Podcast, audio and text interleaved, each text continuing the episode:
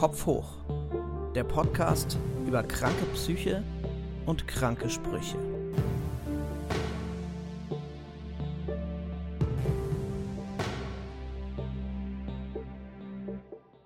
Herzlich willkommen zur dritten Folge von Kopf hoch, meinem Podcast, in dem es um psychische Erkrankungen geht und um die blöden Sprüche, die man sich zuweilen anhören muss.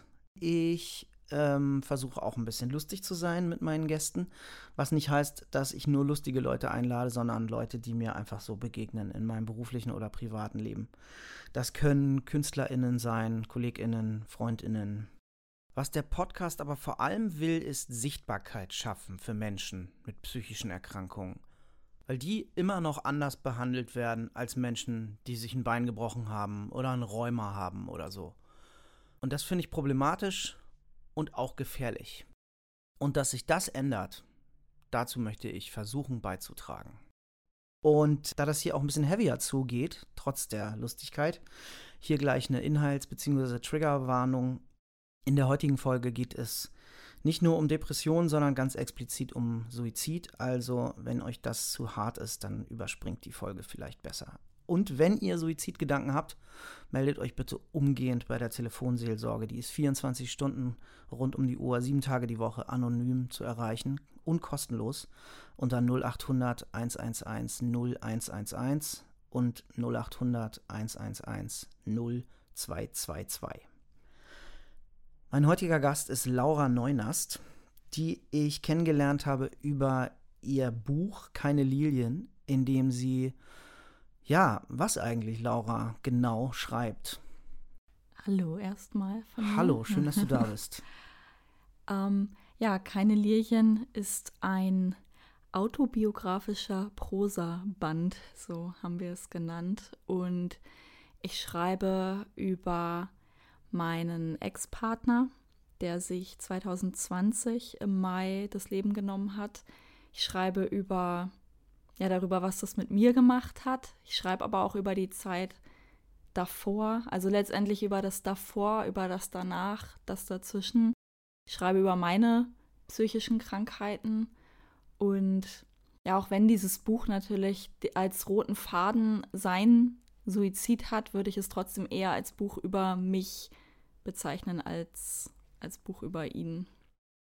Du hast gerade deine psychischen Erkrankungen plural erwähnt. Magst du erzählen, was das ist? Äh, ja, ich kann auf jeden Fall einmal kurz aufzählen. Ähm, an vorderster Stelle steht auf jeden Fall ähm, meine Depression. Dann hatte ich eine Zeit lang eine generalisierte Panikstörung. Das ist mittlerweile nicht mehr ganz so schlimm. Also Anxiety habe ich noch immer, aber den ähm, ich sag mal, den, den krassen Tiefpunkt habe ich mittlerweile überwunden.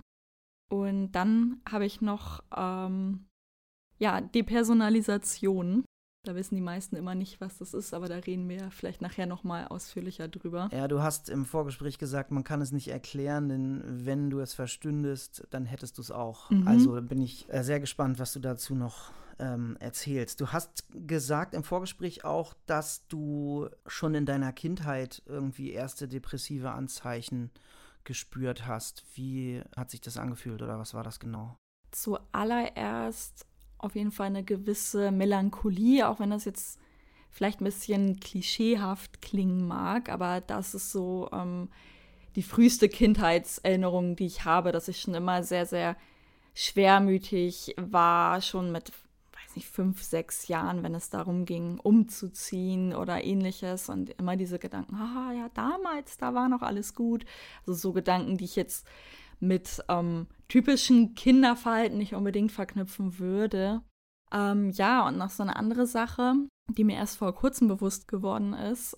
Ich bin unglaublich ungern zur Schule gegangen und das hat gar nicht so sehr an meinem Umfeld dort gelegen, ich kann auch gar nicht genau sagen, woran es gelegen hat, aber mir ist es neulich erst klar geworden, dass ich sehr, sehr oft in der Schule gefehlt habe und meine Lehrer und meine Eltern oder mein ganzes Umfeld hat das immer so drauf geschoben, dass ich ja ein sehr kränkliches Kind sei, ja, oft erkältet, oft Bauchschmerzen und so weiter, aber ich war halt eigentlich nie wirklich krank. Also ich habe das sehr oft vorgeschoben, weil ich auch ähm, eine sehr blasse Hautfarbe habe und das kauft man mir dann schnell ab, wenn ich sage, ah, nee, mir geht es ganz schlecht. Aber es war eigentlich immer die Psyche und immer das Gefühl, es ist mir gerade alles zu viel, ich brauche eine Auszeit davon. Und das sind so die Sachen, wo ich im Nachhinein sage, das ist definitiv ein Anzeichen für Depressionen, auch wenn sie da vielleicht noch nicht so ausgebrochen war, wie sie es jetzt vor ein paar Jahren bei mir ist du hast da den Finger noch nicht so richtig in die Wunde legen können und sagen, ja, okay, das ist ganz klar, das lässt sich benennen. Also mhm. zumal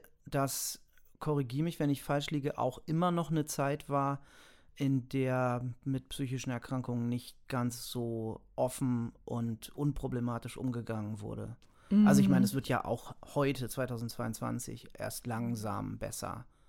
Ja, und ich glaube, also es gibt ja immer noch diese Tendenz, das eher auf den Körper zu schieben, also im Sinne von, ha, ich, ähm, ich habe nur eine Erkältung, ich habe nur Stress oder sowas. Und ich glaube, dass das von außen auch sehr schnell passiert. Also gerade wenn es um Kinder oder Jugendliche geht, weil Depressionen sieht man dann ja doch eher als Erkrankung von Leuten, die ähm, auf jeden Fall schon volljährig sind und ein paar Jahre auf dem Buckel haben. So Kinder können nicht depressiv sein, Jugendliche können nicht depressiv sein. Ist so glaube ich, der Gedanke, den, den viele haben. Und deshalb liegt es dann vielleicht nicht unbedingt so nahe, wenn man ein Kind hat, was jetzt sehr oft krank ist oder so, mhm. da dann gleich irgendwie was Psychisches hinter zu vermuten. Zumal es mir auch ähm, sehr oft auch gut ging. Also ich hatte mhm. auch Freunde, ich bin auch rausgegangen, habe auch Sachen unternommen. So wie gesagt, das waren halt so die ersten kleinen Anzeichen dafür, dass das so ähm, etwas ist, was schon irgendwie Teil von mir ist, ohne das jetzt verkitschen zu wollen oder das als Euphemismus auszudrücken. Aber ähm, ja, und wahrscheinlich auch ohne es pathologisieren zu wollen. Mm, ja, Weil das ist ja. ja auch immer so ein schmaler Grad. Wenn ich so zurückdenke an meine Kindheit und Jugend und da, da habe ich mich in vielen, was du eben erzählt hast, wieder erkannt mit so Melancholie und grüblerischen mm. äh, Phasen. Ähm, wo, wo fängt was Pathologisches an und wo hat man einfach mal einen schlechten Tag. Das ist ja auch, mhm. wenn jetzt auch nach einer Diagnose ähm, man mal einen schlechten Tag hat, super schwer auseinanderzuhalten. Oh Gott, geht's ja. jetzt schon wieder los mit einer depressiven ja. Episode oder bin ich einfach mal schlecht drauf? Das ist, macht ja diese Krankheit auch so perfide. Mhm.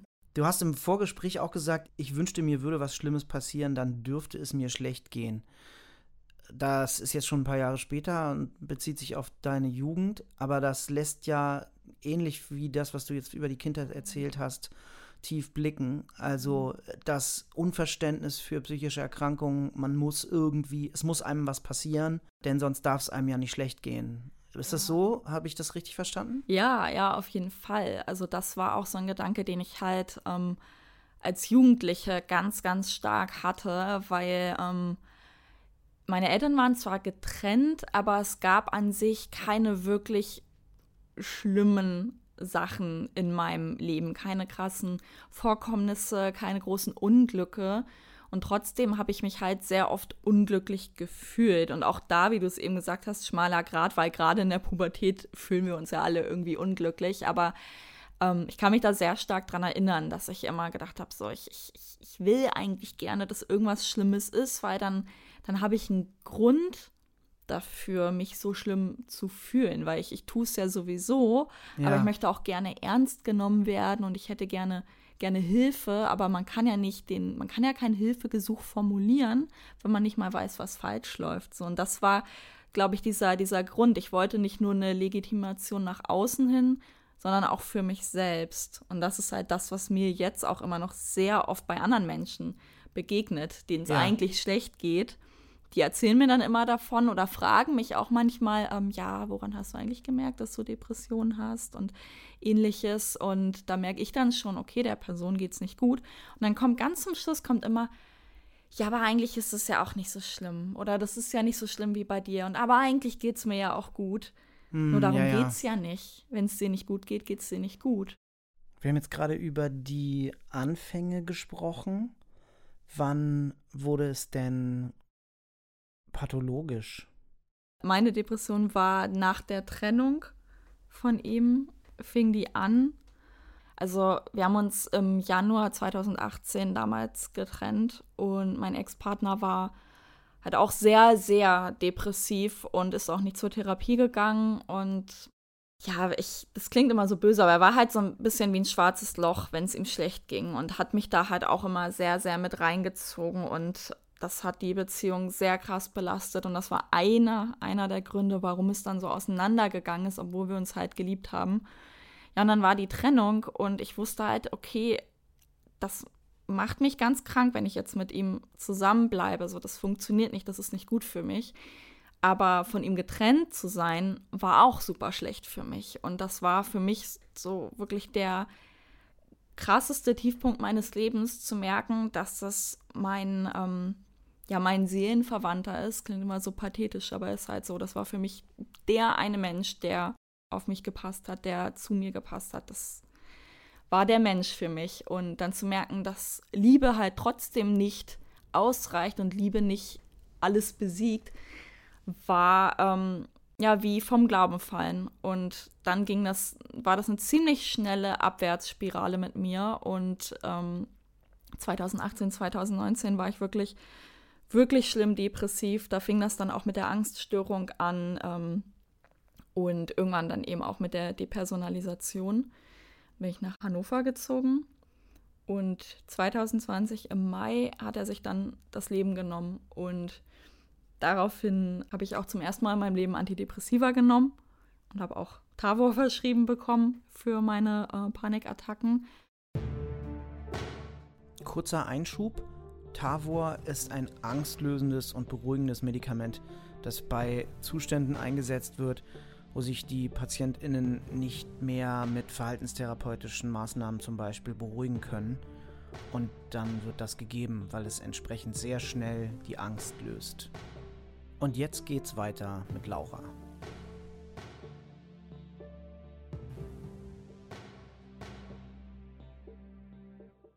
Und da ging es so morbide das vielleicht klingen mag in Bezug auf meine Depression, ging es bergauf ab diesem Punkt. Also es war schon gut für meine Depression auch wegzuziehen aus meiner Heimatstadt.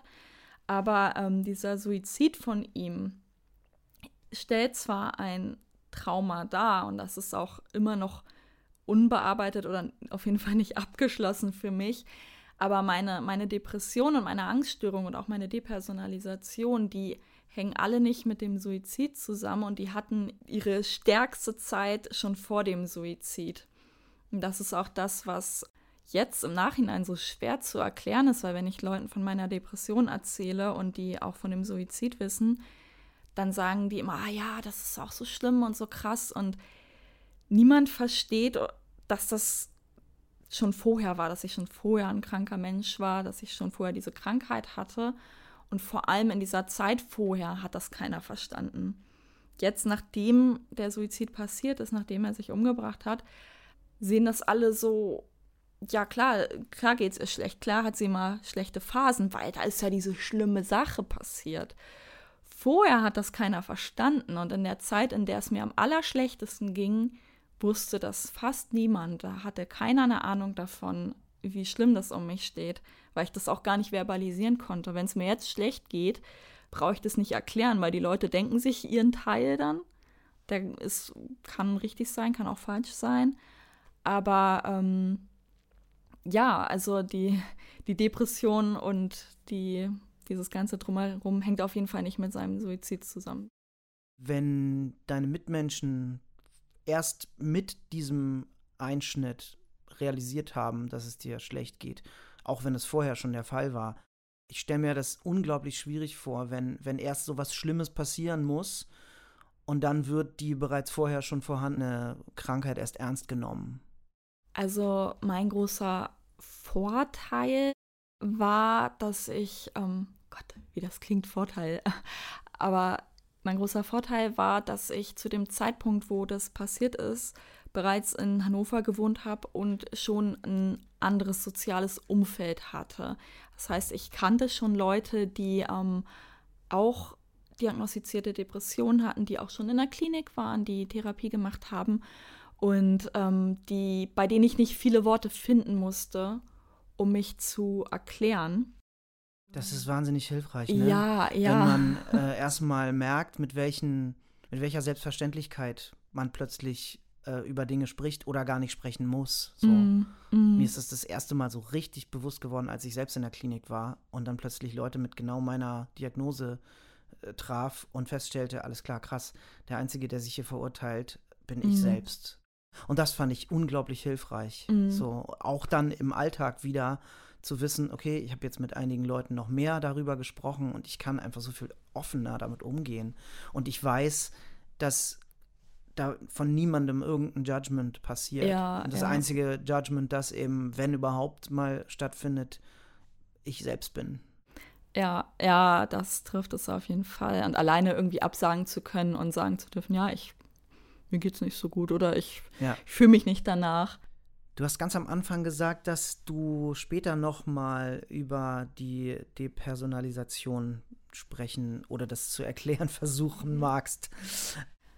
Ich kann jetzt nicht sagen, was das beim ICD-10 für eine genaue Krankheit ist. Ähm, ich beschreibe einfach mal, wie das bei mir anfing und wie sich das für mich anfühlte. Und zwar ähm, passiert es oft, wenn Leute, so wie ich, sehr, sehr viele Panikattacken in einem sehr kurzen Zeitraum haben, weil Depersonalisation ist erstmal ein Zustand, der, in den jeder kurzweilig geraten kann. Nur wenn es dann länger anhält, ab da wird es dann eben zu einer Krankheit. Normal ist, dass du das zum Beispiel nach einem Autounfall oder so kurz ein paar Minütchen hast, diesen Zustand und dass dessen dir vielleicht gar nicht so bewusst bist. Bei mir hat dieser Zustand ungefähr ein Dreivierteljahr permanent angehalten. Und ähm, es fing damit an, dass ich in den Spiegel geguckt habe und eine Panikattacke beim Blick in meine eigenen Augen bekommen habe weil ähm, meine Depersonalisation ist so, dass wenn du jetzt äh, durch eine Menschenmenge gehst und du äh, hast zufällig Blickkontakt mit jemandem, dann nimmst du eben unterbewusst wahr, ah, das ist ein Mensch, das ist ein Lebewesen und das guckt mich gerade an. Und das kannst du angenehm, unangenehm oder wie auch immer finden, aber du hast halt eine, eine unbewusste Reaktion darauf. Und wenn du in den Spiegel guckst, dann nimmst du normalerweise einfach nur wahr, dass du das bist. Und bei mhm. Depersonalisation ist das aber so, du guckst in den Spiegel, du guckst dir in deine eigenen Augen und du hast dieselbe Reaktion, wie wenn da eine andere Person stünde. Du weißt aber, das bist du selbst. Du hast aber trotzdem eben diese, diese ich sag mal, biologische Reaktion darauf, ja. als ob es eine andere Person wäre. Also du bist dir bewusst, dass diese Puzzleteile nicht passen. Genau. Und das macht es wahrscheinlich so Angst auslösend, oder? Ja, genau. Also es ist sehr, sehr stark mit Angst behaftet und du nimmst dich halt plötzlich ähm, wie von außen wahr. Du merkst plötzlich, oh Gott, so sehe ich aus, so wirke ich und ich, ich kenne mich und du, du hörst dann auch deine eigenen Gedanken ganz, ganz bewusst und ganz laut. Und ich meine wirklich jeden Gedanken, weil wir denken ja permanent und die meisten ja. dieser Gedanken nehmen wir gar nicht so wahr, aber du nimmst jeden Gedanken wahr und du nimmst dich eben so als ja als eigenständige Person wahr. Und die nächste Frage ist dann aber, wenn ich über mich nachdenke, wer bin ich dann in dem Moment? Ich habe auch, äh, bevor ich mir klar war, ähm, was das ist und bevor ich auch die Diagnose hatte, hatte ich auch kurz gedacht, oh Gott, ist das Schizophrenie? Ist das eine multiple Persönlichkeit? Aber ich bin ja die ganze Zeit bewusst dabei. So, was ist das? Ich, ich dachte halt, ich werde verrückt. Ich dachte wirklich, ähm, es hat sich angefühlt, als ob ein Scheiter in mir umgelegt worden würde, mm. als ob ich in einen Raum gegangen wäre, in den niemand reingehen darf. So, als hätte ich ein verbotenes Wissen erlangt, ja. was man, ähm, ein Wissen über das, über die menschliche Existenz an sich, das ähm, man nicht haben darf. Als hätte ich halt eine Erkenntnis, die nicht für unser Gehirn gemacht ist. Und die Strafe dafür ist jetzt verrückt werden. Genau, ja, okay. genau. Ja, oh Gott, mhm. krass. Und das war halt, also ich habe dann auch sehr, sehr lange da gar nicht drüber geredet, weil ich unglaubliche Angst hatte und ähm, das war halt wirklich, also ja, wie ein, wie ein Schalter. Es war, es war nichts wie vorher und ähm, es hat eben diesen Umzug nach Hannover gebraucht und diesen äh, einen Freund, den ich dann kennengelernt habe, der das auch hatte. Ja. Hatte vorher natürlich schon mal gegoogelt, aber ähm, wenn man Depersonalisation googelt, findet man kaum die Sachen, die ich gerade beschrieben habe. Deswegen war ich mir sehr lange unsicher. Aber als ich diesen Freund dann kennengelernt habe, hat er genau die Sachen wie ich beschrieben und er hatte halt schon seine Diagnose. Ja, und das Spannende ist halt, als ich dann irgendwann mal einem Familienmitglied von mir davon erzählt habe, hat sich herausgestellt, äh, dass die Person das auch hat. Die wusste das nur auch nicht. Sehr, sehr lange Zeit. Und Krass. da habe ich mir auch gedacht, boah, ich habe das jetzt nicht mal ein Jahr und das war schon die Hölle. Wie muss das sein, so eine lange Zeit ja. damit zu leben? Weil ähm, bei mir war es wirklich so, als ich nach Hannover in meine erste Wohnung gezogen bin, da habe ich halt wirklich die Spiegel gemieden. Ich wusste genau, wo sind Spiegel, wo sind Vitrinen, wo ich mich drin spiegeln kann. Mhm. Ich habe mich zwar geschminkt, aber das war immer die Hölle für mich. Ich wusste, wo draußen äh, die Schaufenster sind, wo man sich drin spiegelt und das, also das war richtig, richtig schlimm. Und ich habe damals gedacht, aus diesem Zustand, da komme ich nie wieder raus. Ja. Aber äh, gibt tatsächlich einen Weg raus. Also ganz oft hängt das eben auch mit Depressionen und mit einer Panikstörung zusammen. Und als ich dann angefangen habe, Antidepressiva zu nehmen und eben auch äh, Notfallmedikamente gegen Panikattacken zu haben und sich das alles eingerenkt hat und auch mein Selbstwertgefühl ein bisschen hochgegangen ist, das hat die Depersonalisation ziemlich krass eingedämpft. Und ähm, mittlerweile merke ich halt, wenn sich das wieder so anschleicht, wenn ich jetzt zum Beispiel irgendwie mal ein Fotoshooting mache oder so und mir dann die Bilder angucke, dann merke ich irgendwann immer so, oh, okay, okay, du hast jetzt gerade fünf Minuten am Stück Bilder von dir selbst angeguckt, es, es, es klopft schon wieder so, ne? da, da steht die DP an der Tür, du hörst jetzt mal damit auf und dann ähm, habe ich halt jetzt so Werkzeuge an der Hand, die auch gut funktionieren, weil ich sie regelmäßig einsetzen muss. Aber ähm, ja, das zur Depersonalisation. Ich finde es so krass, wie sehr sich die Geschichten vieler depressiv erkrankter Menschen gleichen, gerade was so das Nicht-Ernst-Nehmen des eigenen Zustands betrifft. Dieses, das ist ja nicht so schlimm oder anderen geht es doch viel schlimmer oder so, dass es fast immer so zu sein scheint, dass man wirklich erst ganz unten ankommen muss, bis man irgendwie sich auch ja Hilfe zu holen erlaubt. Für mich war das größte Problem immer diese Angst, die sich so drum windet um all das, was in einem so abgeht, die Angst, ähm, dass man allein damit ist, die Angst, dass man nie wieder heile wird, die Angst, dass es ähm, ja einfach so was richtig, richtig Schlimmes ist ja, als dann der Suizid von F passiert ist, da habe ich mir. Nur zum Verständnis, F ist dein Ex-Partner. Mein Ex-Partner, genau. Da habe ich mir zum ersten Mal in meinem Leben erlaubt, einfach komplett loszulassen und die Kontrolle abzugeben und die Verantwortung über mich selber an andere Leute abzugeben. Weil ich wusste, okay, ich habe jetzt Menschen um mich rum, die ähm, die schaffen das jetzt, sich ein paar Tage um mich zu kümmern, die schaffen das bei der Arbeit anzurufen und so weiter. Und dann habe ich ähm, fast eine Woche, also sechs Tage, glaube ich, auf dem ähm, Sofa von meinem jetzigen Freund übernachtet. Ich weiß auch gar nicht, warum auf dem Sofa. Ich hätte auch im Bett schlafen können, aber es war halt das Sofa, weil das war der Ort, wo ich die Nachricht bekommen habe über WhatsApp und ich konnte mich da einfach irgendwie nicht wegbewegen. Und ähm, ja, er war auch derjenige, ähm, ich nenne ihn jetzt mal beim Namen, das ist okay. Also bei Paul war ich damals und Paul war auch derjenige, der für mich beim Arzt angerufen hat, weil ich brauchte natürlich auch eine Krankschreibung und er ist mit mir zum Arzt hin. Er hat gesagt, ja, sie, ähm, sie braucht auf jeden Fall Tavor, weil sie hat sowieso eine Panikstörung und jetzt ist nicht die Zeit, um irgendwie durch jede Attacke durchzugehen. Die braucht jetzt Tavor. Und Sie rufen bitte auch für Sie beim Psychiater an und machen Termin. Und dann sagt der Arzt, ja, ich kann Ihnen hier eine Liste mit Nummern mitgeben. Und Paul sagt, nein, Sie rufen da an und Sie machen den Termin, weil wir brauchen den Termin jetzt bald.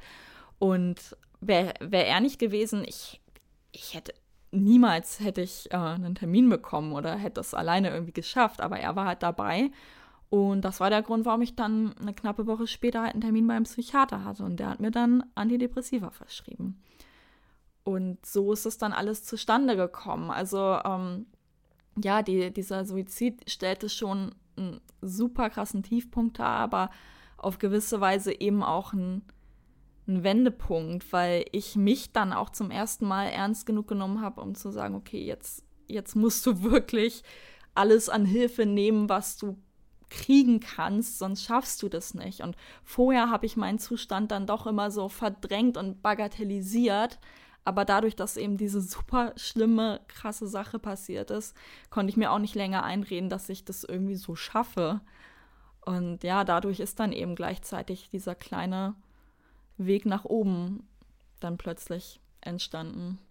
Ich habe mal den ähm, Satz gelesen, du darfst dir auch mal auf die Schulter klopfen und dich beglückwünschen dafür, dass du deine Suizidgedanken überlebt hast. Das ist kein Beweis für Schwäche, die gehabt zu haben, sondern ein Beleg für Stärke, immer noch da zu sein.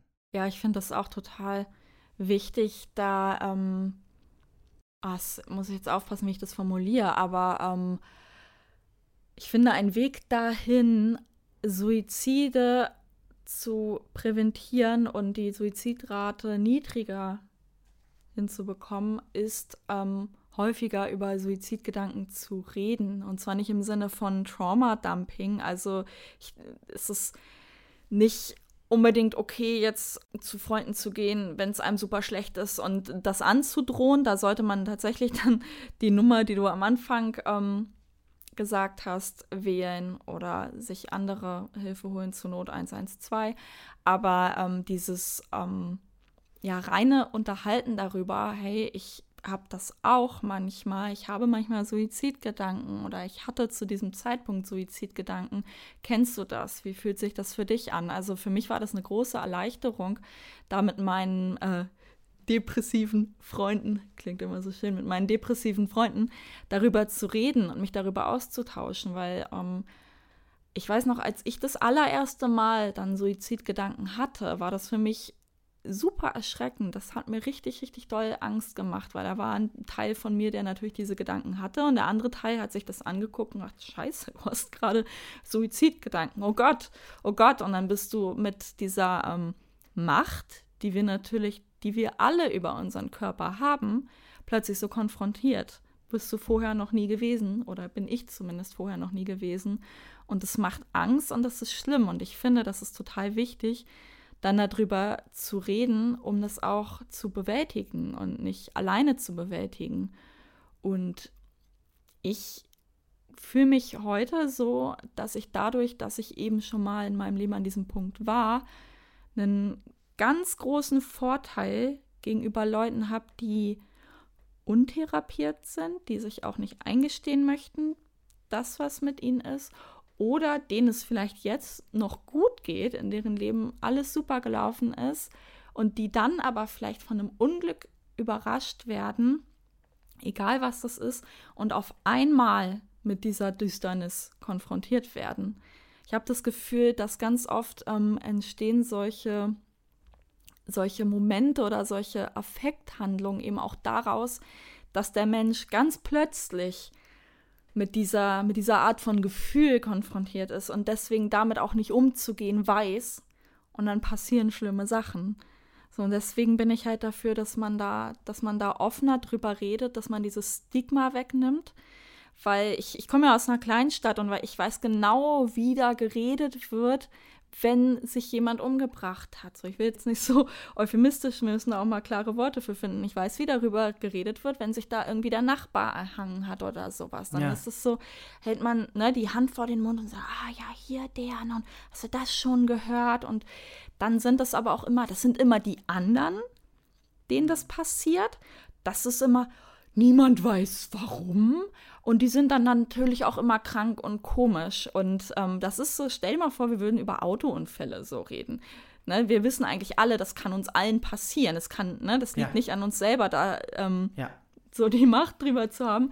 Aber ich bin der Meinung, genauso kann uns allen theoretisch Suizid passieren. Und wenn wir uns das bewusst machen, das ist der erste Schritt, um ähm, dagegen anzuarbeiten. So, wir ja. können alle an diesen Punkt geraten. Und das ist das, was in die Köpfe der Leute muss. Weil in Deutschland ähm, bringen sich pro Tag 28 Menschen um. 28 Menschen pro Tag. Das ist enorm viel. Und das ist was, was uns alle halt betrifft. Und der Großteil sind immer noch Männer, ne? Das mhm, ist ja auch. Drei Viertel. Und da kommt wieder Toxic Masculinity ins Spiel. Wir reden mhm. nicht über Gefühle, wir reden nicht über Schwäche. Und wir reden natürlich auch nicht darüber, dass es okay ist, wenn es einem mal nicht gut geht.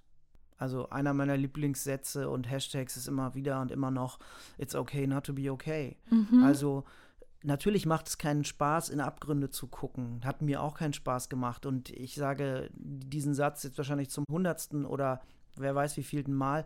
Ich werde den Teufel tun, irgendwie ein gutes Haar an der psychischen Erkrankung oder den mhm. beiden, die ich habe, immer auch noch zu suchen. Aber was sie auf jeden Fall äh, oder die Auseinandersetzung und die Therapie bewirkt haben, ist, dass ich in diese Abgründe geguckt und mich damit auseinandergesetzt habe und dass ich mit dem, was ich da gesehen habe, umzugehen gelernt habe oder zumindest versucht habe. Also mit einigen Teilen habe ich immer noch nicht geschafft und das ist ja auch ähm, je nachdem, wen man da fragt, sind die TherapeutInnen-Meinungen ja unterschiedlich, aber ich höre immer wieder dieses, man übt ein Leben lang. Also, dass es einfach nicht weggeht oder dass man halt bestimmte Verhaltensweisen, die halt irgendwie in der Kindheit geprägt sind, dieses Annehmen ähm, von, von Trauer oder von Verzweiflung oder das innere Kind irgendwie lieb zu haben, das muss man immer wieder üben, so. Mhm.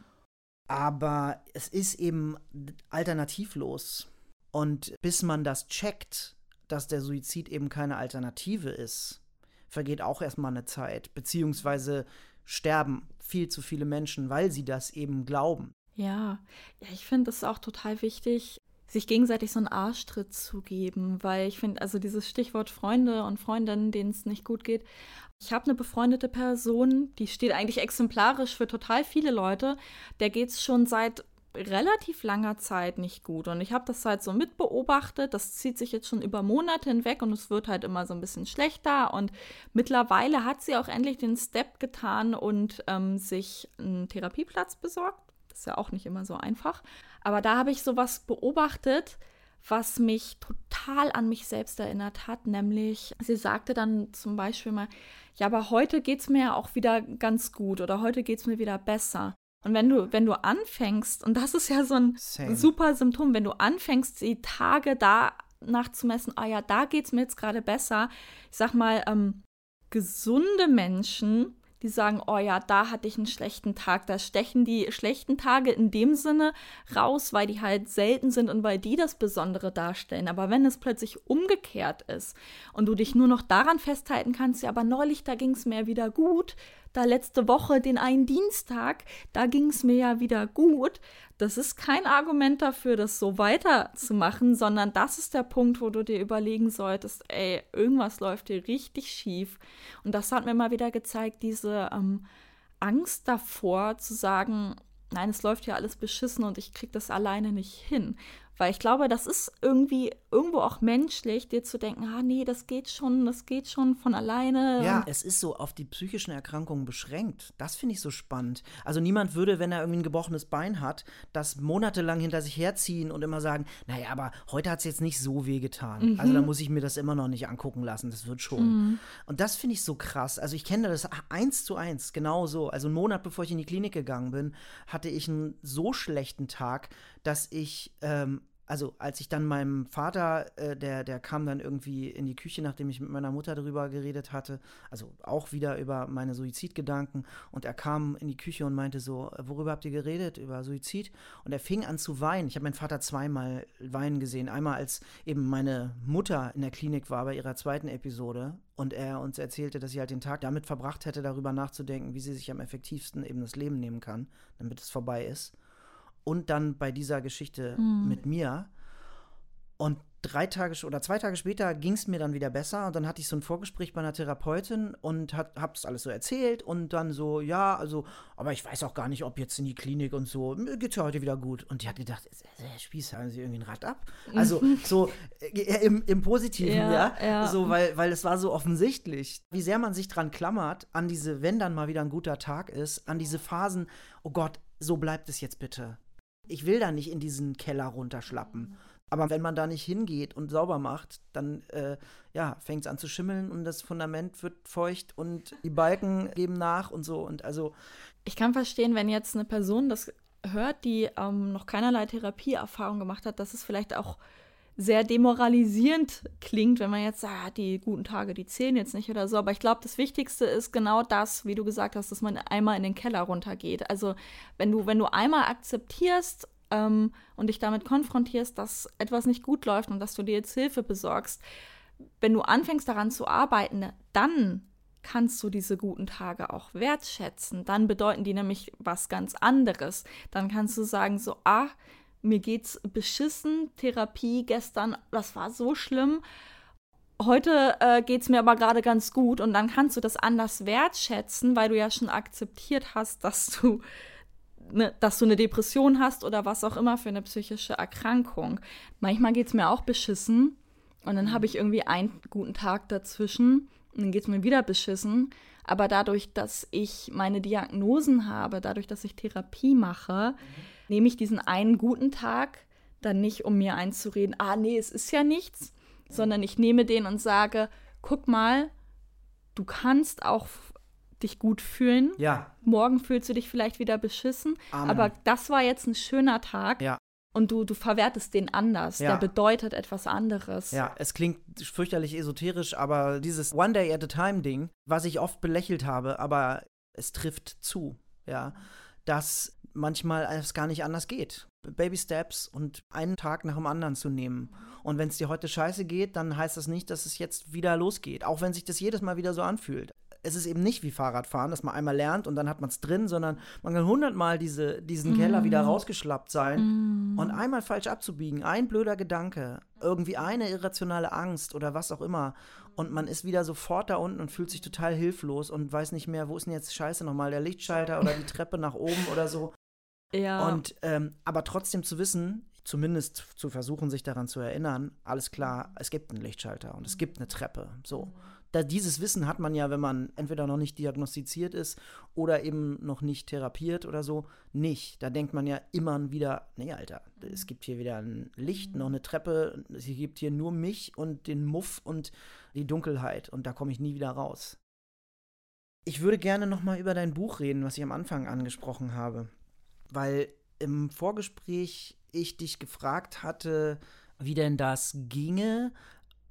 Und ich habe das so vorsichtig zu formulieren versucht wie möglich, dieses Buch zu schreiben und beim Vorgespräch und jetzt hier so einen fröhlichen, in Anführungszeichen, Eindruck zu machen. Und dann hast du gesagt, ja, das Buch besteht zwar zu 95 Prozent aus mir, aber ich bestehe nicht zu 95 Prozent aus dem Buch.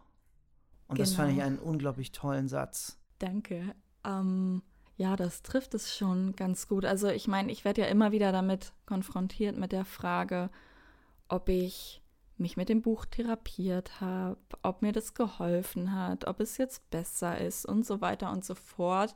Ich sage immer, ich verdränge nach außen. So, ich habe alles nach außen geschoben, deswegen habe ich dieses Buch geschrieben, nicht um mich damit zu therapieren, sondern um diese Sache zu verdrängen. Und weiterführend, wenn ich drüber nachdenke, hat mir das Buch oder vielmehr das Schreiben, ich wusste ja nicht, ich wusste am Anfang nicht, dass das ein Buch wird, als ich die Texte geschrieben habe, aber diese Texte zu schreiben, haben mich auf jeden Fall auch auf gewisse Art und Weise am Leben gehalten, muss ich ganz ehrlich so sagen, weil ja, es, es hat ja auch so gewisse Dinge haben ja was Cineastisches an sich, wenn sie einem passieren. Und ich flüchte mich dann manchmal genau in dieses Gefühl rein, dass ich da versuche, aus gewissen grausamen Szenen meines Lebens irgendwie eine Art von Kunst zu machen. Ich schreibe dann darüber, ich schreibe möglichst literarisch darüber und dann ähm, kann ich das irgendwie verwerten und dann kann ich da eine andere Art von Schmerz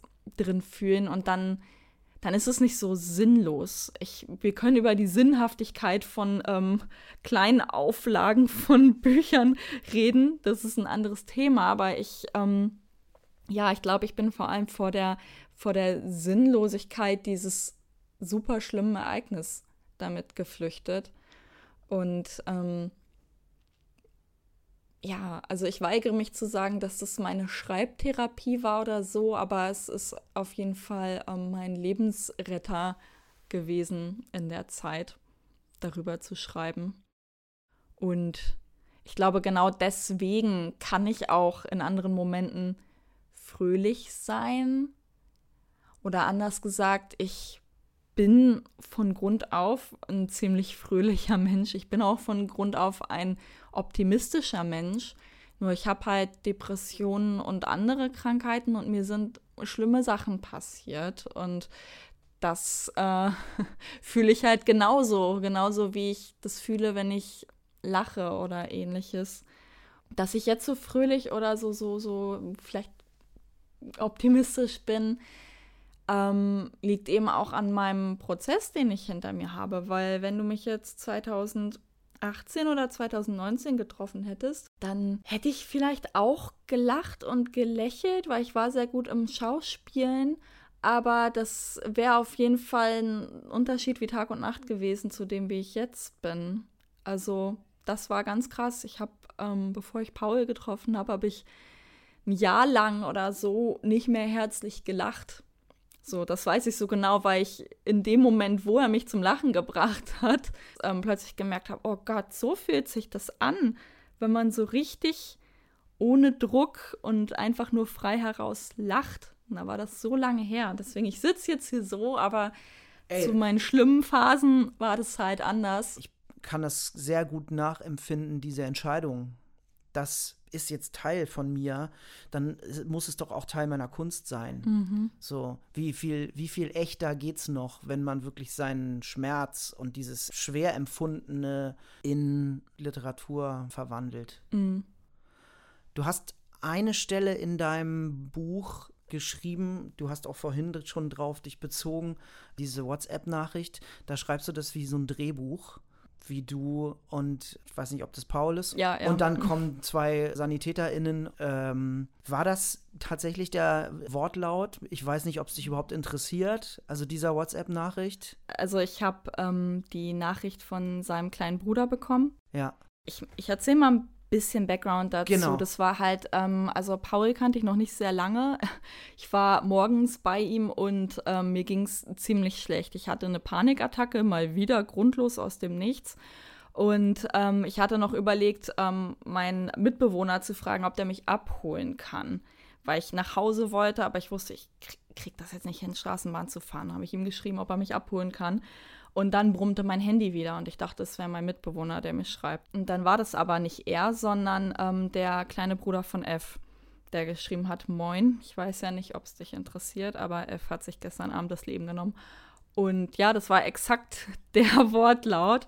Ich habe dann mein, mein Handy genommen, bin aufgestanden, habe Paul gesagt, es ist was ganz Schlimmes passiert. Du musst einen Krankenwagen rufen oder Notarzt rufen für mich und du musst mir Beruhigungsmittel geben, weil Paul selber psychisch erkrankt hat Beruhigungsmittel, wusste ich damals. Und das war so, also innerhalb von einer Minute habe ich nochmal schnell abgeklärt, dass er ungefähr Bescheid weiß, was er jetzt machen muss. Und dann bin ich halt zusammengebrochen. Also da ist auch so ein bisschen äh, Erinnerungslücke. Ich weiß dann halt noch, dann klingelten die. Mhm.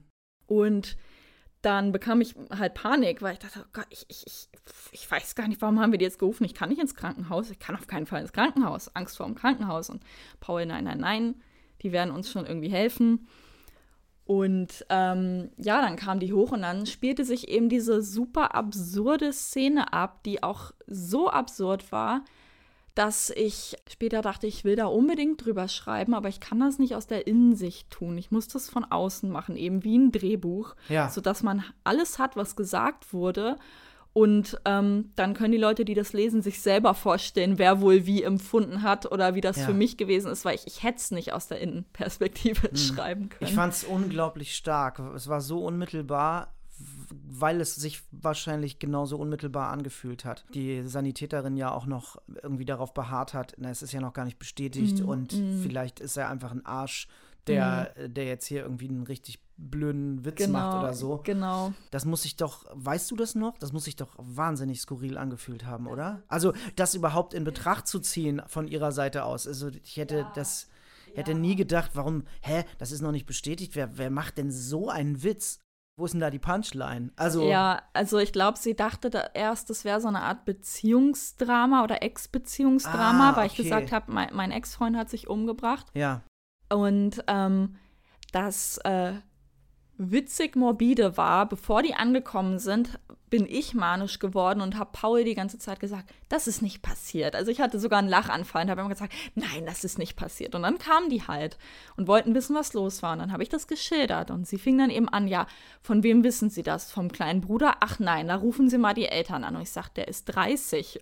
Also, warum die Eltern? Das ist ein 30-jähriger Mann, so, der hat sich umgebracht. Wenn der kleine Bruder das schreibt, wird das stimmen. Und ähm, wir sind ja auch alle so ungefähr ein Freundeskreis. Und Paul ist dann nach nebenan und hat den besten Freund von F angerufen, weil die sich kennen. Der hat das auch bestätigt. Kam er wieder rein, hat das gesagt und sie wieder, ja, aber immer noch nicht die Eltern. Nee, dann, dann, dann wissen wir immer noch nicht Bescheid. Und ich hatte irgendwann den Eindruck, dass sie damit nicht klargekommen ist. Mhm. Und von dem Moment an, wo sie diese Zweifel hatte und dachte, nein, das ist nicht passiert, ist in mir alles umgeswitcht. Das war in mir der Moment, wo ich kapiert habe, fuck, das ist tatsächlich passiert. Mhm. Vorher war ich so drauf, dass ich, nein, nein, nein, nein, nein, nein. Und in dem Moment, wo halt diese fremde Frau daran gezweifelt hat, habe ich gemerkt, okay, nein, das, das ist jetzt passiert. Und das hat sich super lächerlich angefühlt, mhm. sie dann überzeugen zu müssen. Ja. Ja, die, die ja so, so wirkt es ja auch. Also ich ja, meine, ja. man merkt ja auch schon, dass ihre ihre ganze Haltung schon sehr angefasst ist. Also als mhm. du die, mhm. als du fragst, hey, äh, ich muss mir irgendwie die Nase putzen, mhm. darf ich mhm. die Maske abnehmen? Und dann ist ihre Reaktion, oh Gott, du bist ja so jung. Mhm. Äh, also mhm. so dieses, das darf dir doch nicht passieren. Das, genau, das kann genau. nicht sein, also ne, weil nicht sein kann, was nicht sein darf. Das hat mich auch unglaublich angefasst, diese Szene, weil man so gemerkt hat, ja, wie, wie sehr möchte man jetzt magisches Denken mäßig sagen, nee, das ja, ist ja. nicht passiert. Und, und ähm, wie sehr ringt sie also eine völlig außenstehende Person eigentlich damit und will mhm. dir irgendwie was Gutes tun und sagen, nee, nee. Also meine Reaktion mit dem, das ist nicht passiert, war auch nicht, ich habe das nicht angezweifelt in dem Moment, wo ich das so gesagt habe, sondern ich war halt, also eigentlich mag ich das Wort hysterisch nicht, aber das trifft es eigentlich am besten. So, ich war halt einfach nur, ähm, ja, ich habe das wie einen Zauberspruch aufgesagt. Ich habe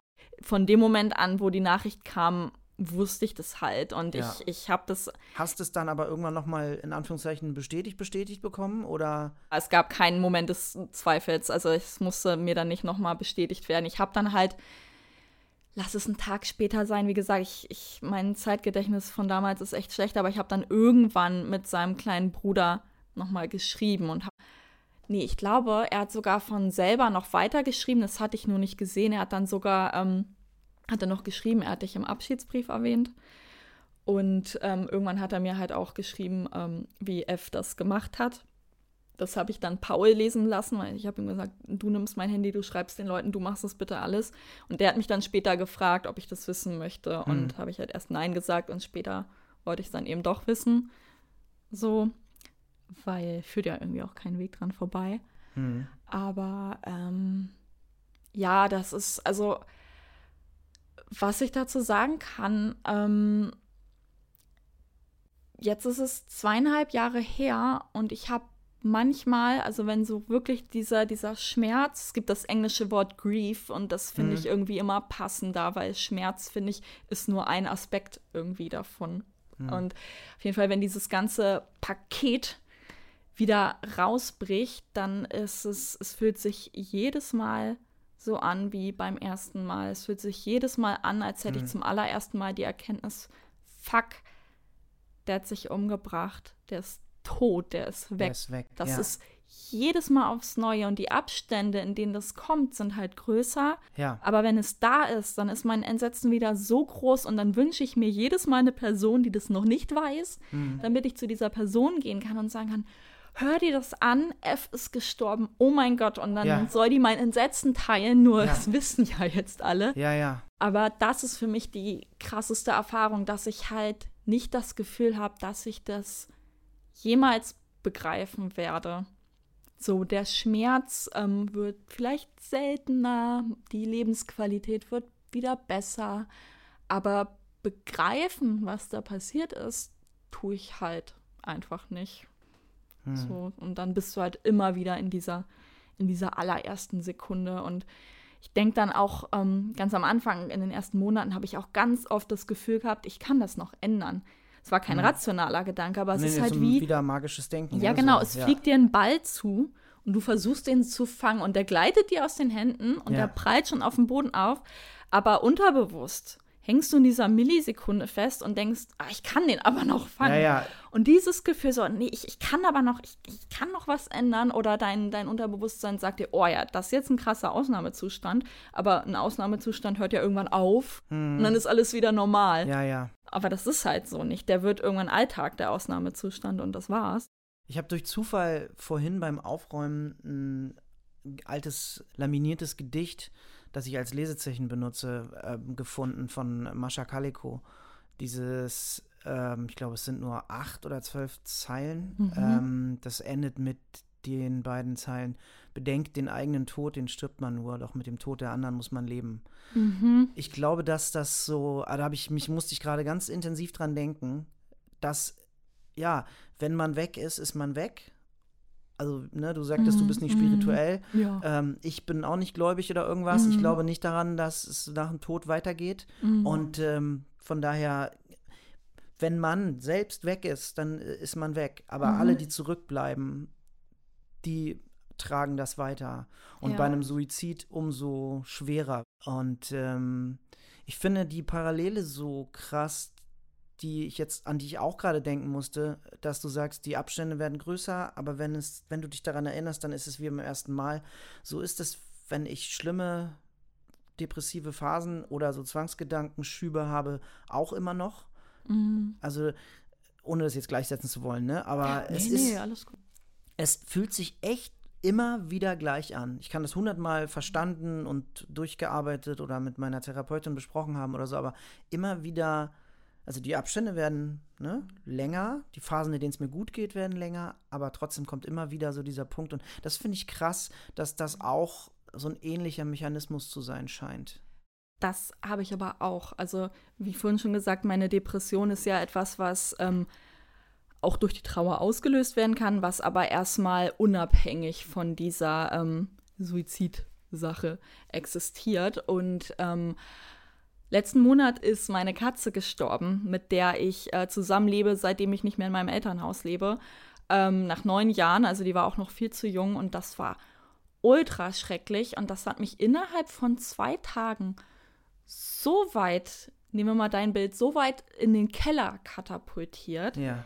dass ich auch ähm, zu Paul gesagt habe, ich fühle mich wie 2018, so das ist ja mein, ne, 18, 19 sind ja so die bösen Jahre, ich fühle mich wie 2018. Wie kann das sein? Ich habe doch seitdem so viel Therapie, äh, alle, ich bin, ne, ich habe doch alles anders gemacht. Wie kann ich mich jetzt wieder so fühlen? Genauso, ne, wie Ja. du das auch sagst. Es Ja. ist exakt das gleiche Gefühl und das hat mir so eine Angst gemacht und das war richtig schlimm. nicht nur, dass sich das immer wieder so, so bedrohlich und groß anfühlt, sondern dass man, und das höre ich bei dir jetzt auch raus, auf dieselbe Art und Weise hilflos ist oder zumindest sich so fühlt oder sich so ausgeliefert fühlt. Also, dass das haargenau das Gleiche ist. Also genau, ich hätte das genauso sagen können, wie du das gerade. Ey, wie kann das denn sein? Ich habe doch Therapie gemacht und ich nehme doch jetzt ein Medikament und ich habe doch so viel gelernt, wieso, das darf mir doch jetzt nicht mehr passieren. Aber Ja, zu checken, ja. Moment mal, halt, ich bin psychisch krank. Das wird mir wahrscheinlich Mhm. den Rest meines Lebens passieren. So, das hat nichts damit zu tun, dass ich irgendwas falsch mache oder Mhm. dass ich nicht genug gelernt habe oder so. Ich finde das so krass, wie sehr man sich oder der Krankheit auf den Leim geht. Immer wieder. Also das ist, wenn man da mal drauf guckt, meine Therapeutin und ich haben das mal so schön mit einem Bild irgendwie äh, beschrieben. Die Krankheit, also gerade meine Zwangsgedanken, ist der unvorbereitetste und verkatertste äh, und noch viel zu spät ins Gericht kommende äh, Winkeladvokat, den jeder halbwegs juristisch geschulte Mensch auseinandernehmen würde vor Gericht. Aber trotzdem ähm, hat er so Winkelzüge, die, die treffen dich trotzdem immer wieder. Und das finde ich so, also du, ich lache jetzt auch ein bisschen, weil es halt einfach auch so lustig ist. Aber in den Momenten, wo es dann, wo der dann einem halt so einen so Einspruch reindrückt, dann liegst du da und denkst wieder, oh Gott, fuck. Mhm. Ja, es ist komplett beschissen. Also ich meine, du sagst Lachen und so und ich finde, also ich versuche immer alles jetzt irgendwie mit Humor oder wenigstens mit Zynismus zu nehmen, aber ich merke das Ja. dann auch in diesen düstersten Momenten, wenn ich dann an meinen Humor appelliere, da, da ist dann auch in dem Moment gar nichts. Oder wenn ich mir denke, komm jetzt, schreib drüber, schreib drüber, das hilft Ja. immer. Nee, geht nicht. Nee, manchmal sitzt der auch mit verschränkten Armen in der Ecke der Humor und sagt so, ja du, können wir machen, aber heute nicht. Also der Humor hat mir auch immer wieder so geholfen, aber eben manchmal nicht, genau. Was halt meine goldene Regel ist, für Außenstehende, glaube ich, auch sehr deprimierend klingt, aber die ist aussitzen, abwarten. Manchmal hilft nur akzeptieren. Und ich habe irgendwie das Gefühl, ich weiß nicht, wie es dir geht, aber ich dachte immer oder hatte irgendwie gehofft, je länger man das hat und je mehr Therapie man macht und so, desto leichter wird es damit irgendwie umzugehen. Aber ich habe eher das Gegenteil.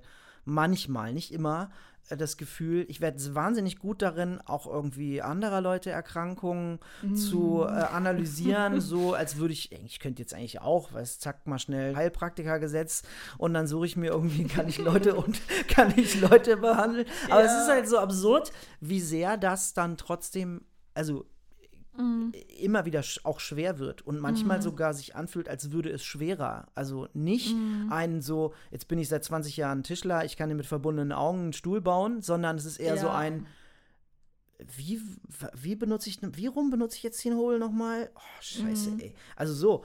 Und, und man so das Gefühl hat, irgendwie bin ich jetzt senil oder vergesse Mhm. ich was oder so. Und also die ist auf so verschiedenen Ebenen äh, gemein, die Krankheit. Das finde ich, das finde ich auch, wenn es nicht so schlimm wäre, fände ich das irgendwie richtig spannend, dass man da so mit einer Lupe und so einem, mit so einem. Sherlock Holmes Mhm. Hut irgendwie so dran gehen Mhm. möchte. So, oh. Ja, ja, weißt du, was ich gerade gedacht habe? Für mich ist es so ein bisschen, wenn ich mir vorstelle, ich melde mich jetzt im Fitnessstudio an und Mhm. mir werden alle Geräte gezeigt und ich lerne so, ah, das geht so und das geht so und dann trainiere ich halt so ein bisschen, dann kriege ich Muskeln und dann höre ich halt wieder auf und in zwei Jahren gehe ich dann nochmal hin. Dann weiß ich immer noch, wie die Geräte funktionieren, aber meine Muskeln sind dann ja wieder im Arsch. Und so ist das für mich so ein bisschen, wenn ich jetzt ein depressives Tief habe, was richtig schlimm ist. Ja, ich habe die ganzen Werkzeuge bekommen, Ja. aber meine Muskeln sind halt trotzdem Ja, ja, nicht ja, da. genau. Und deswegen ist es wieder schwer oder vielleicht sogar noch ein bisschen schwerer, weil ich älter geworden bin in der Zwischenzeit. Es ist ein super Vergleich. Ja, mega. Also, weil man ja, wenn es einem gut geht, freut man sich ja, dass man die Werkzeuge nicht braucht. Dann Mhm. Genau. tut man die halt in die Schublade Genau. oder in die Werkstatt und dann Ja. sind sie halt eingestaubt, wenn man Ja. Mhm. sie mal wieder braucht. Und dann wundert man sich, dass man sie nicht mehr so einsetzen kann oder so. Oder dass die, ja, dass es halt wehtut, wenn man die Werkzeuge in die Hand nimmt oder so, weil man eben keine Schwielen an den Fingern mehr hat. ja. Ja, krass, tolles Bild. Äh, du sagst 2018, 2019 die bösen Jahre. Kurioser Zufall, dass 2019 bei mir alt auch das, das böse Jahr war. Jetzt ist 2022 und du hast vorhin gesagt, äh, dass das sich so angefühlt hat mit dem Seelenverwandten, die Beziehung aufzugeben wie vom Glauben abzufallen. Also so, du, äh, wie jemand, der an Gott glaubt und plötzlich erfährt, dass es keinen Gott gibt. Meine Welt war weg, hast du im Vorgespräch gesagt und du hast es ja vorhin auch schon mal ähnlich formuliert. Ähm, wie fängt man denn an, wieder in die Kirche zu gehen, in Anführungszeichen, um bei dem Bild zu bleiben, oder in die Moschee oder in den Tempel? Es wird jetzt unglaublich kitschig. Ähm, Liebe hilft tatsächlich und ich glaube auch nicht, dass ich gut funktionieren könnte ohne Liebe. Damit meine ich natürlich unter anderem auch die platonische Liebe zu meinen FreundInnen.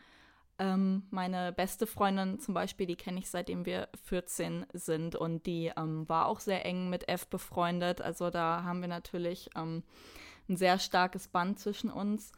Aber dann habe ich natürlich auch meinen Partner, Paul. Und ja, er und ich, wir sind durch eine ziemliche Feuerprobe gegangen durch diesen Suizid, weil er war der erste Mensch seit F, an dem ich emotional interessiert war, emotional und romantisch. Und ähm, wir kannten uns wirklich noch nicht lange. Da hat F dann den Suizid begangen. Und so einen Start will man eigentlich nicht in einer zwischenmenschlichen Beziehung. Das war eine sehr, sehr harte Zeit, aber wir haben das halt zusammen durchgestanden, finde ich, klingt immer blöd. Also wir sind da zusammen gewachsen und ähm, haben, ja, Paul hat wegen seiner Vergangenheit sehr viel Verständnis dafür aufbringen können, für all meine Phasen, die ich durchlaufen habe seitdem. Und ja, also ich kann, ich kann nicht sagen, wie genau das anfängt, dass man wieder liebt. Aber ähm, ein Satz, der sich mir ziemlich doll eingeprägt hat, kam von der Bestatterin, die ich damals getroffen habe. Also das war ähm, an dem Tag, wo ich die Leiche hätte angucken können. Ich habe die auch angeguckt, von der Tür aus, ganze drei Sekunden. Vielleicht wahrscheinlich sogar nur eine oder zwei. Ja, und dann habe ich einen ziemlichen Zusammenbruch bekommen und habe ihr halt gesagt, ja, da, da, da drin liegt mein, mein Lebensgefährte, mein, mein Seelenpartner, da, da, da liegt der Mann, von dem ich dachte, das wäre der eine und ich habe den über alles geliebt und, und da draußen ist jemand mit mir mitgekommen, mit dem ich eigentlich seit einer Woche erst zusammen bin. Ja. Und, und ich, ich, ich weiß nicht, wie ich, das, wie ich das machen soll. Ich weiß nicht, ob ich das je, ob ich jemals wieder so lieben kann.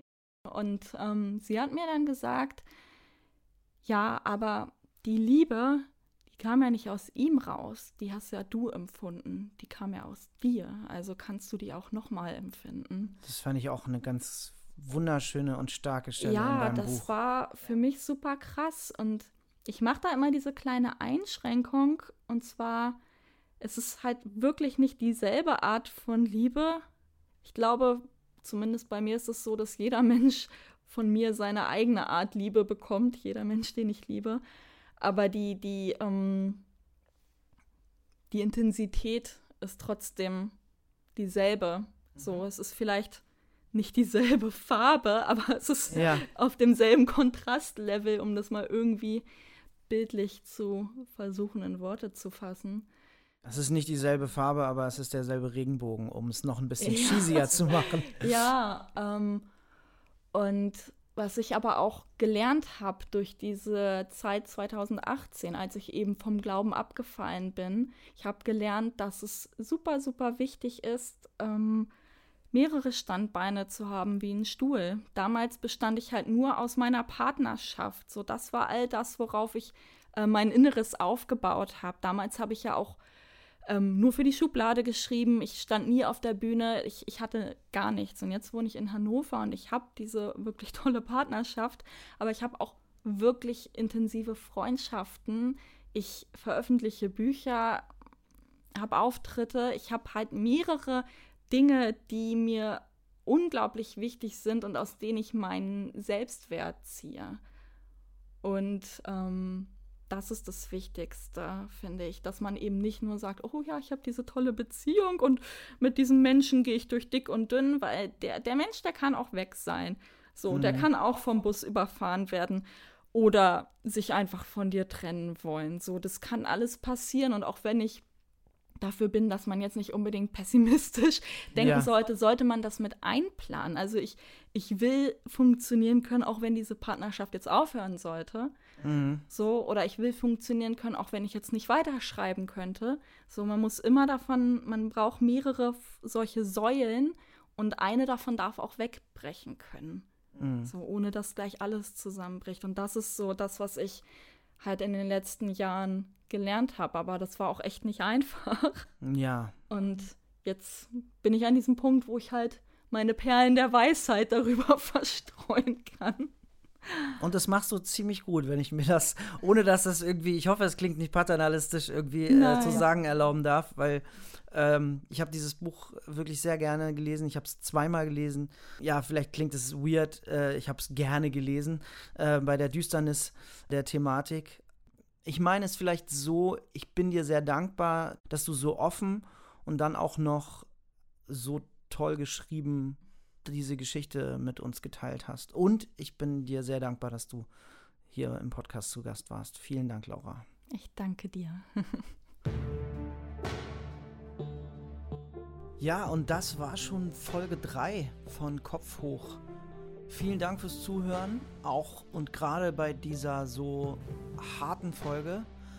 Und wie schon eingangs gesagt, wenn ihr Hilfe braucht, wenn ihr Suizidgedanken habt, meldet euch bitte bei der Telefonseelsorge.